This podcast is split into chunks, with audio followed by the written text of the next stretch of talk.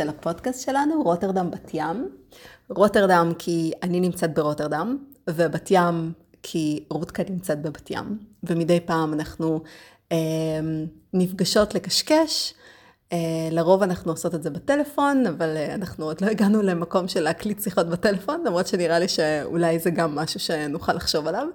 והפרק הזה הוקלט אה, בסוף דצמבר, כשנפגשנו ביחד, ויצא לנו לדבר על הנושא של יזמות, ומה זה יזמות, איזה דימוי יש לנו בראש כשאנחנו חושבים על היזם. האם הדימוי הזה השתנה אה, וקיבל איזשהו עדכון? והסיבה שרצינו טיפה להיכנס לנושא הזה לעומק, היא בגלל שאיך שאנחנו מסתכלים על יזמות, גם מכתיב איך שאנחנו מתמודדות ביומיום עם העסק שלנו. אז אה, אני מקווה שתהנו מהפרק. אז אה, שלום, תודה רבה שהצטרפתם אלינו שוב. אני ויק. היי, אני רותי. ואנחנו היום נדבר על אה, נושא מאוד, מאוד מעניין, נושא של יזמות. Mm. מה זה, מה זה יזמות בעצם? ו, ומה זה היחס שאנחנו מרגישים כלפי יזמות. האם זה אה, יחס חיובי? אה, האם זה משהו שלילי? האם זה משהו, סוג של פרזיטיזם? ואנחנו נדבר על, על איך אנחנו חווינו את זה בעבר, איך אנחנו חווים את זה היום, ו, ותחשבו על הדוגמאות המוקדמות ביותר של יזמות, שאתם יכולים לזכור. אז רותי, יש לך איזושהי דוגמה של יזמות? אמ, כן, אמ, אני חושבת שהדבר הראשון שראיתי באמת כאיזושהי אה, יזמות, אמ, הייתה כשאחי פתח אה, את המסעדה שלו. אה, אחי הוא שף, משתעמם די בקלות, כל כמה שנים הוא מחליף מטבח. ובאיזשהו שלב הוא החליט עם שותפים לפתוח קפה, דידו קפה בחוף פנקס בתל אביב. בתל אביב? בתל אביב, כן. לפני כמה שנים זה היה? יותר מעשר? לא, פחות מעשר. אני חושבת mm-hmm. שזה היה משהו כמו... לא, בעצם אולי יותר. זה היה בערך עשר, כי היינו בא... באוניברסיטה. Mm-hmm. אז אולי בערך 11-12 שנה אחורה. והוא בעצם לקח שותפים, אה, לקח מקום, בנה את התפריט, אה, ניהל את המקום, אה, שכר את הצוות, הכל. בדיוק, הכל, משכורות. כסף עצמאי, כמובן שלא, מושקע בתוך הדבר הזה. אז הוא השקיע מה... בוודאי, כל אחד מהשותפים שם סכום, ובעצם אה, השקיעו. אה, וזה היה מצד אחד לראות אה, משהו מדהים, לראות את הכי, את יודעת, לאחי יש מסעדה, זה מדהים, כאילו, זה היה באמת מאוד מאוד מרשים. גם הייתה מאוד יפה וקטנה וביתית כזאת. מסוג המקומות האלה שאתה יושב בהם עם לפטופ ולא שם לב שעברו יומיים. אז, אה, אז כזה. אין יד, לא היו לו חיים. והוא היה נשוי? נשוי עם שתי בנות. Mm-hmm. אני זוכרת שהוא סיפר בבדיחה באיזה, באיזה שבת שהוא בא לאימא, שזה היה מאוד נדיר שהוא בכלל בא, אה, אבל הוא סיפר בבדיחה שמאור הקטנה שלו, היא אה, פתחה לו את הדלת ונורא נבהלה, היא לא זיהתה אותו, היא לא ידעה מי הוא. זאת אומרת, אה, הייתה ממש קטנה והיא פשוט לא, לא זיהתה את אבא שלה כי אין אבא בבית, הוא לא נמצא. והדבר הזה,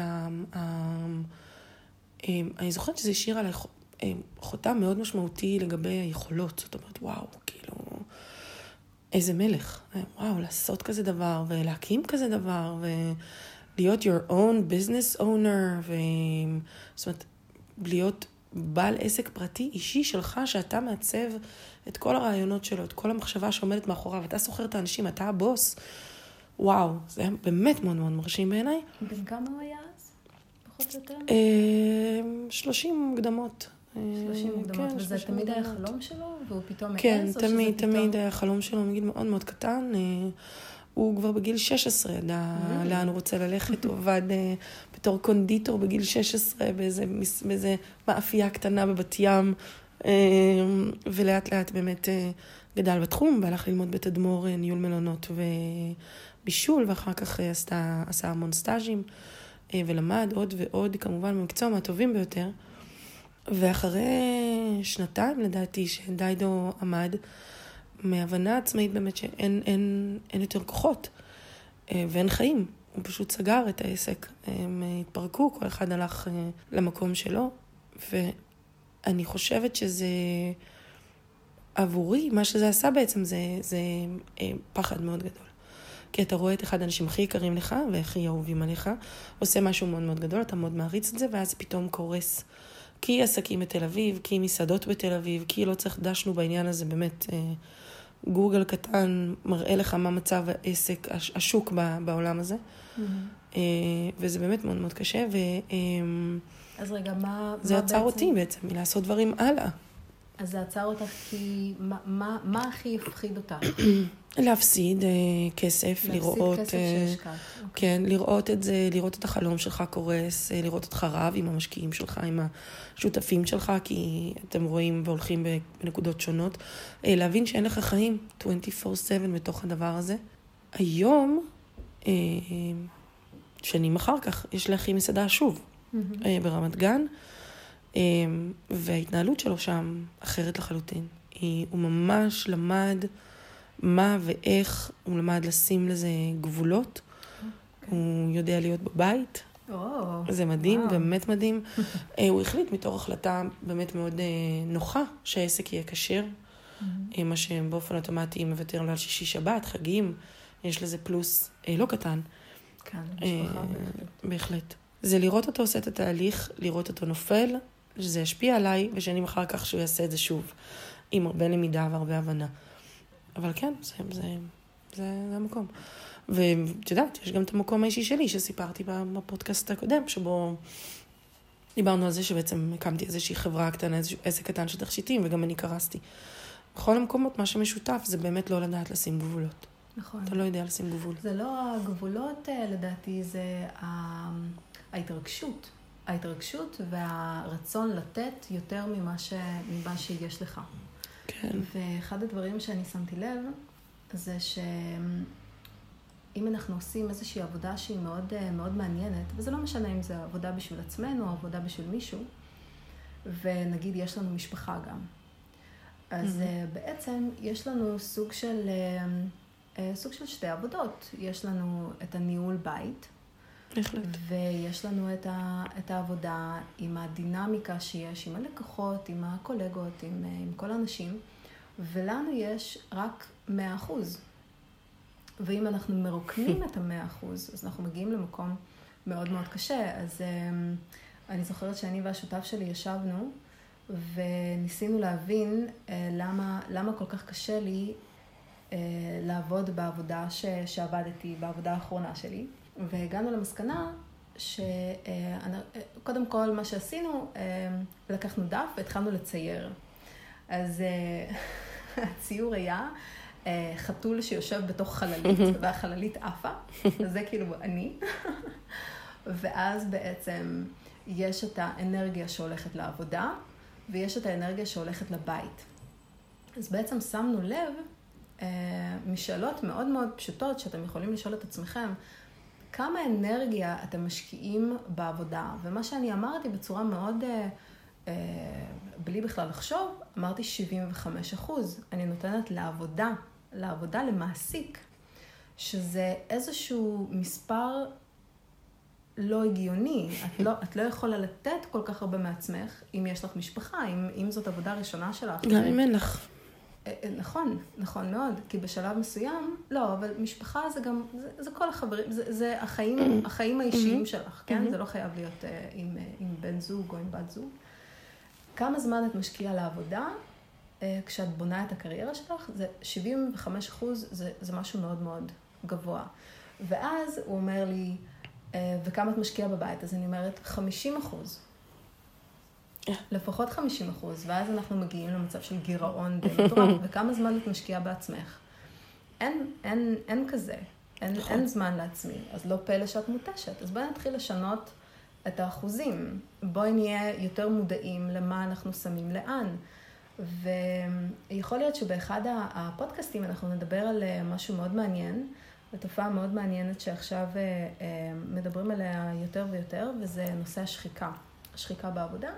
זה לא, זה לא נושא שניגע בו עכשיו, אני רק אגיד שבן אדם שעבר אה, שחיקה, הוא מאוד מאוד נזהר בניהול של הזמן שלו. והרבה פעמים אנחנו עוברים שחיקה מהתרגשות יתר, אם זה בעסק הראשון שלנו, אם זה בעבודה הגדולה mm-hmm. הראשונה שלנו, ואנחנו כל כך, כל כך, כל כך רוצים לתת מעצמנו, שאנחנו מגיעים למצב שאנחנו לא נשארים, נשארים בלי שום דבר, ואז אנחנו משותקים לגמרי ולא יכולים לעשות שום דבר, לא בבית ולא, ולא בעבודה. אז, אז אני יכולה להגיד שהניסיון הראשון שלי עם יזמות. ואני הייתי צריכה ממש לחשוב, לקח לי זמן אה, להגיע ל... קודם כל, התחושה שלי, תחושת בטן שלי של יזמות, זה, זה משהו מאוד שלילי.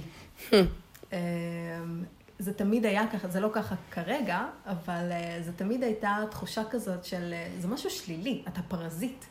אתה, אתה ממש, אתה במקום ללכת לעבוד קשה, אתה הולך, ו... או את הולכת ועושה משהו על גב של מישהו.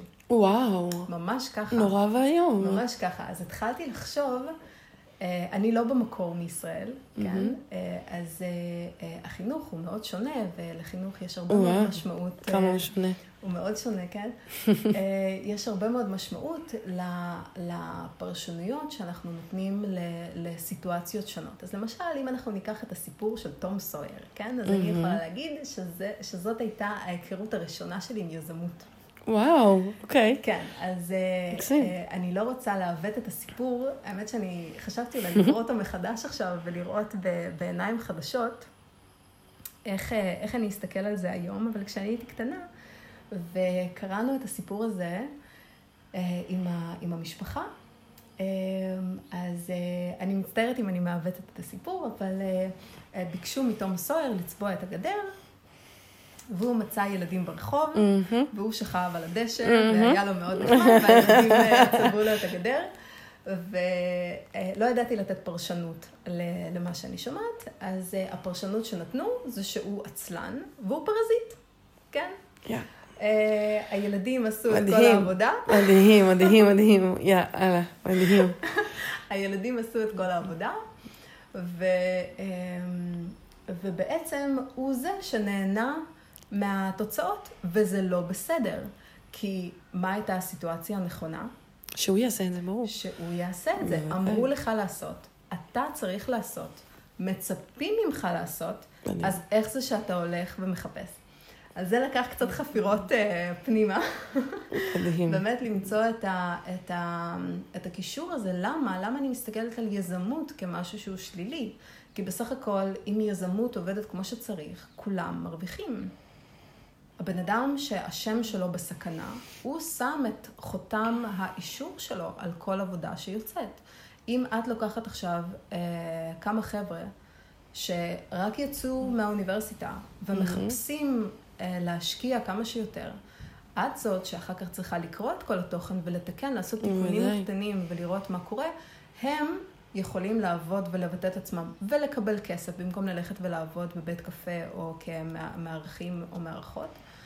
אה, יש מארחים? יש. יש מארחים, כן. זה מקצוע, אני, אני חושבת שזה, שזה אה, אה, משהו מאוד נחמד, שכשאנחנו למדנו לא היה, לא ממש היה כזה. Mm. היה, היה מלצרים, המלצרית יכלה גם לארח. זה לפני הרבה זמן, אבל כן, כן. הרבה זמן כבר יש נחמד. מישהו שנוקח אותך לשולחן. זה מאוד נחמד. אני חושבת שזה סופר מוזר. זה, זה מאוד זה מוזר, מאוד. ואין, בש... אני לא מכירה עוד הרבה מקומות uh, שיש בהם כזה, אבל uh, זה גורם לי להרגיש מאוד מיוחדת. אז כן, אז... Uh, אז אה, זה באמת מאוד מעניין. והתחלתי לחשוב על כל הנושא הזה של, אה, אבל רגע, אם, אם כולם מרוויחים, אז בעצם למה, למה יש קונוטציה שלילית ל, אה, לכל הנושא של היזמות? ו, ובאמת התחלתי לדמיין מי זה היזם הזה שיוצר את הדמות המאוד מאוד שלילית הזאת. אז כן, אז היזם הזה... אני לא יודעת למה, אבל בעיניים שלי זה תמיד גבר, כי איכשהו לאישה אין, אין פשוט זמן לזה. יש, יש. או ש... יש, יש. כן, כן. ב- ב- בעולם שלי, לצערי, לא היו הרבה נשים uh, יזמות. Mm-hmm. היה נשים שמצאו מקום מאוד בטוח לעבוד בו, ועבדו בו לנצח. פשוט לנצח. Yeah. וזה לא מגיע ממקום של... כן, מוצאים דברים חיוביים, אבל uh, כן. כן, אז, yeah. אמ, אז אה, אני מדמיינת, רגע, בואי נשאל אותך, mm-hmm. אז, אז הדימוי של אחיך בעצם זה הדימוי של, של יזם, או שכשאני אומרת לך את המילה יזם, מה, מה, את מי את מדמיינת? כשאת אומרת לי את המילה יזם, אני, דף, אני לא מדמיינת את אחי בהכרח, אני דווקא מדמיינת את איילת אה, ביטן שלונסקי. באמת? ממש ככה, את המנהלת של מתחם ביאליק. היא הדוגמה הכי אה, טובה שאני יכולה להביא ליזם.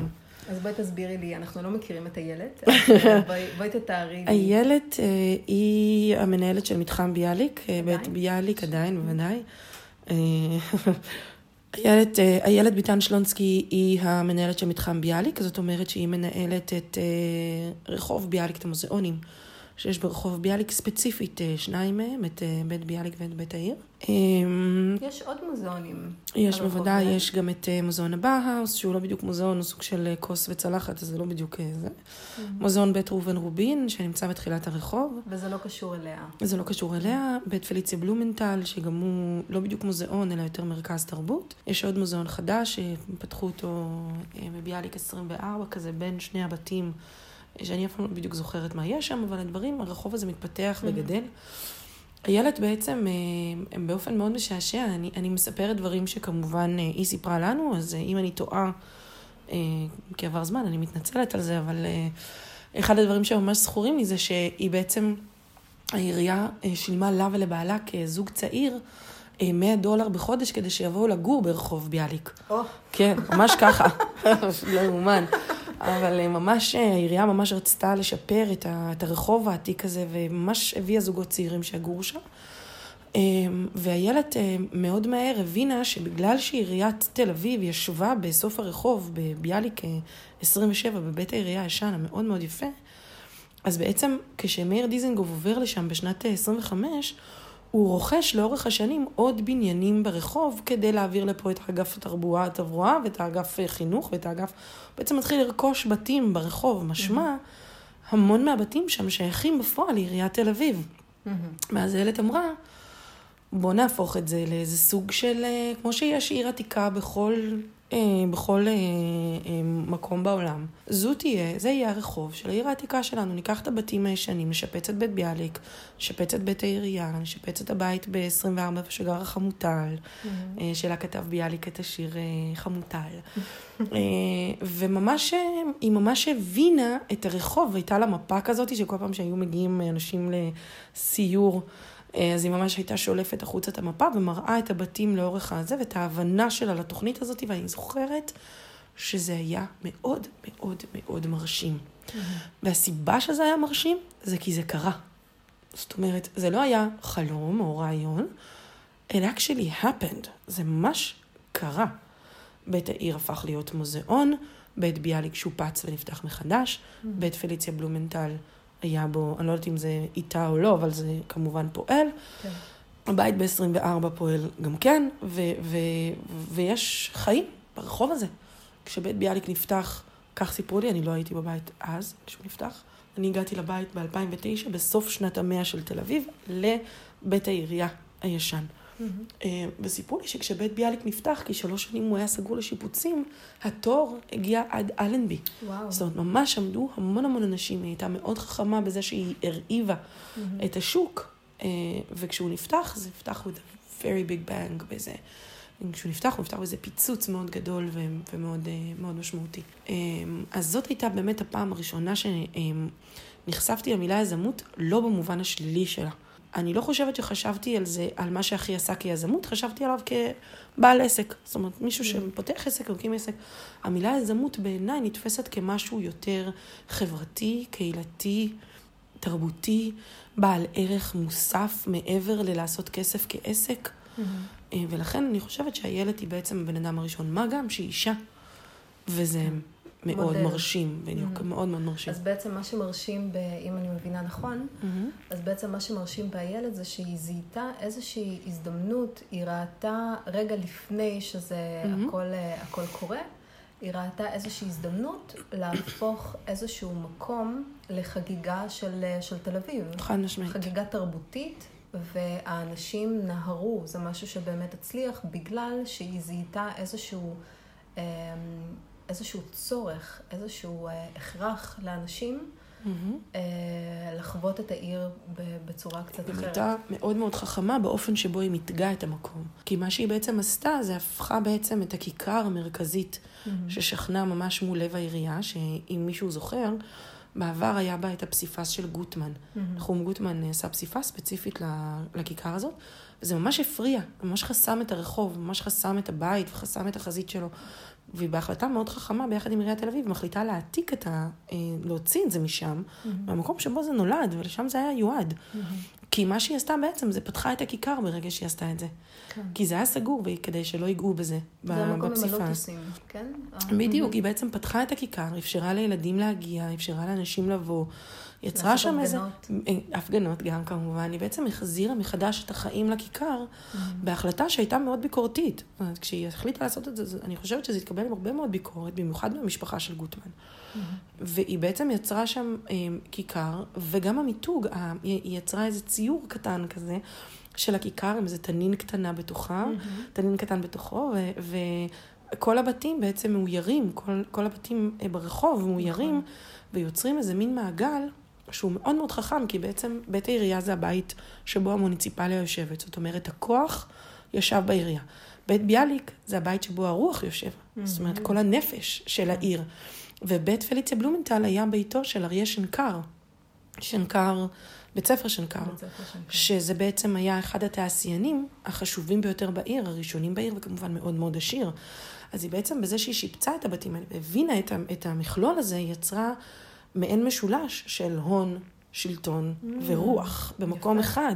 יפה אז ההבנה הזאת היא, היא לא רק ההבנה של יש פה עירייה, הם קנו את הבתים, בואו ננסה mm. פה זה, אלא גם הם, הם, חברתית, הם, הם, הם, תרבותית. יש פה הבנה עמוקה מאוד לגבי מה שהיא עשתה. זאת אומרת, לזכותה ייאמר, היא עשתה פה משהו אדיר. אז בעצם יזמות יכולה להיות חיובית, כשמזהים איזושהי הזדמנות, וגם מחזירים לחברה, ולא רק מנסים uh, uh, לעשות קופה ולברוח. לגמרי. אני חושבת שזה גם מה שהפריע למשפחה שלך בתום סויר. אה, מאוד יכול להיות. לא היה כאן משהו שהוא איזשהו, זאת אומרת, תום סויר ישב על הדשא וראה אותם צובעים, לקח את הכסף לכיסו, בטח נתן להם איזה כמה פרוטות והלך.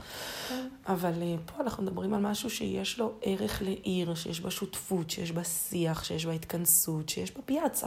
כן. כמו באירופה, כמו mm. באיזה, במקום כזה שבו קהילה מגיעה ומתכנסת, ולדבר הזה יש ערך מאוד גדול.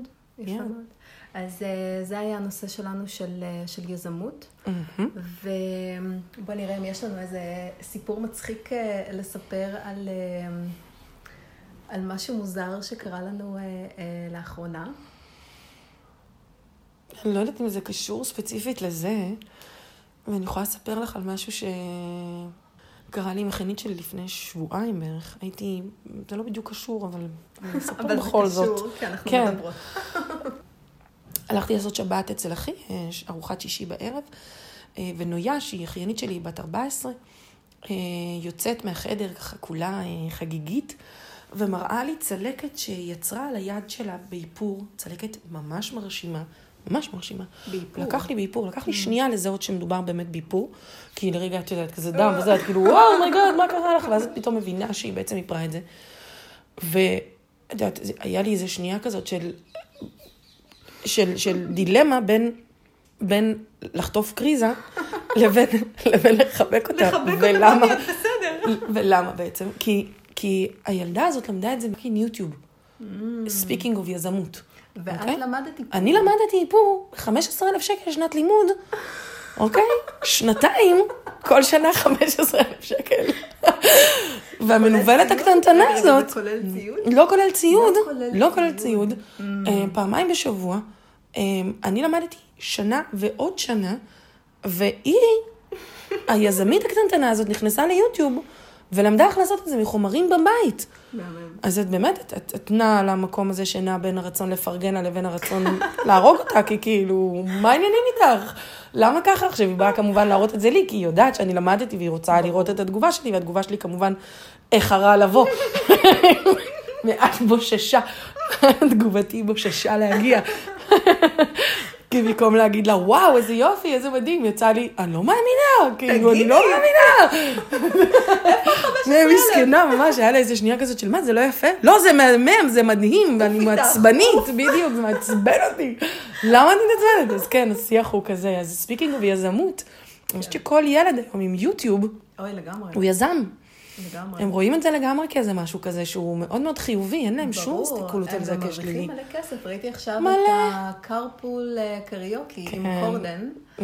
והיה את, אה, איך קוראים? Which one? בילי אייליש? איזה מהם? בילי אייליש. Oh my goodness. בילי אייליש. עכשיו, אני חייבת להגיד...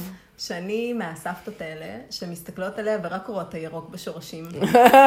אין מה לעשות. אני מסתכלת על זה, כזאת ילדה יפה, ממש. למה, למה להרוס למה להרוס? וואו. ואז אה, אה, היא שרה איזשהו שיר אה, בקרפור... מה, על היוקללי? אני לא זוכרת איזה שיר, על... כן. אני לא זוכרת איזה שיר, אבל פתאום אמרתי, או, איזה יופי, הספוטיפיי שם לי את השיר הזה, אז אני מכירה את זה. אני לא כזאת סבתא, אז אני מכירה את זה, יופי. אבל הקול שלה, הייתי בטוחה שזאת אישה מבוגרת שעברה חיים שלמים, כן? ואז פתאום אני רואה את הילדה הזאת, כוכבת יוטיוב, בת לא יודעת מה. עם... אה, שהייתה דלוקה על אה, ג'סטין ביבר. בדיוק. ואני אומרת, תגידי, בדיוק. מה הולך? What the hell? אז זה מאוד מאוד מעניין. זה מאוד מעניין, זה ממש כאילו, הילדה בת 13, היא מקליטה את זה בבית שלה. בבית? בחדר שלה. זה, זה חירפן. בלי בוס, בלי סטודיו, בלי כלום. והיא כן. מקליטה את זה בגיל 13, את, את Ocean Eyes. את השיר הזה כתבתי בגיל 6. מה? what the hell, בדיוק. 6, טיפסתי עזבי את זה, גם, גם אם היה לנו, גם אם היה לנו את היכולות, גם אם היה לנו את הידע, לא היה לנו איפה לפרסם את זה. לא היה לנו איפה לבוא לידי ביטוי.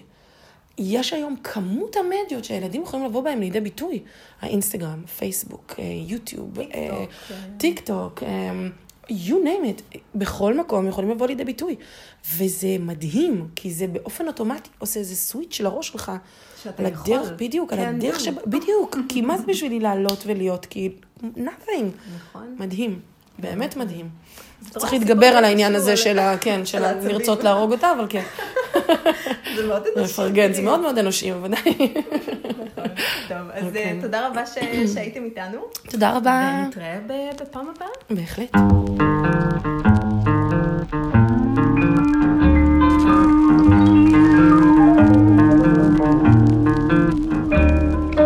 Address unknown, not even a trace of you.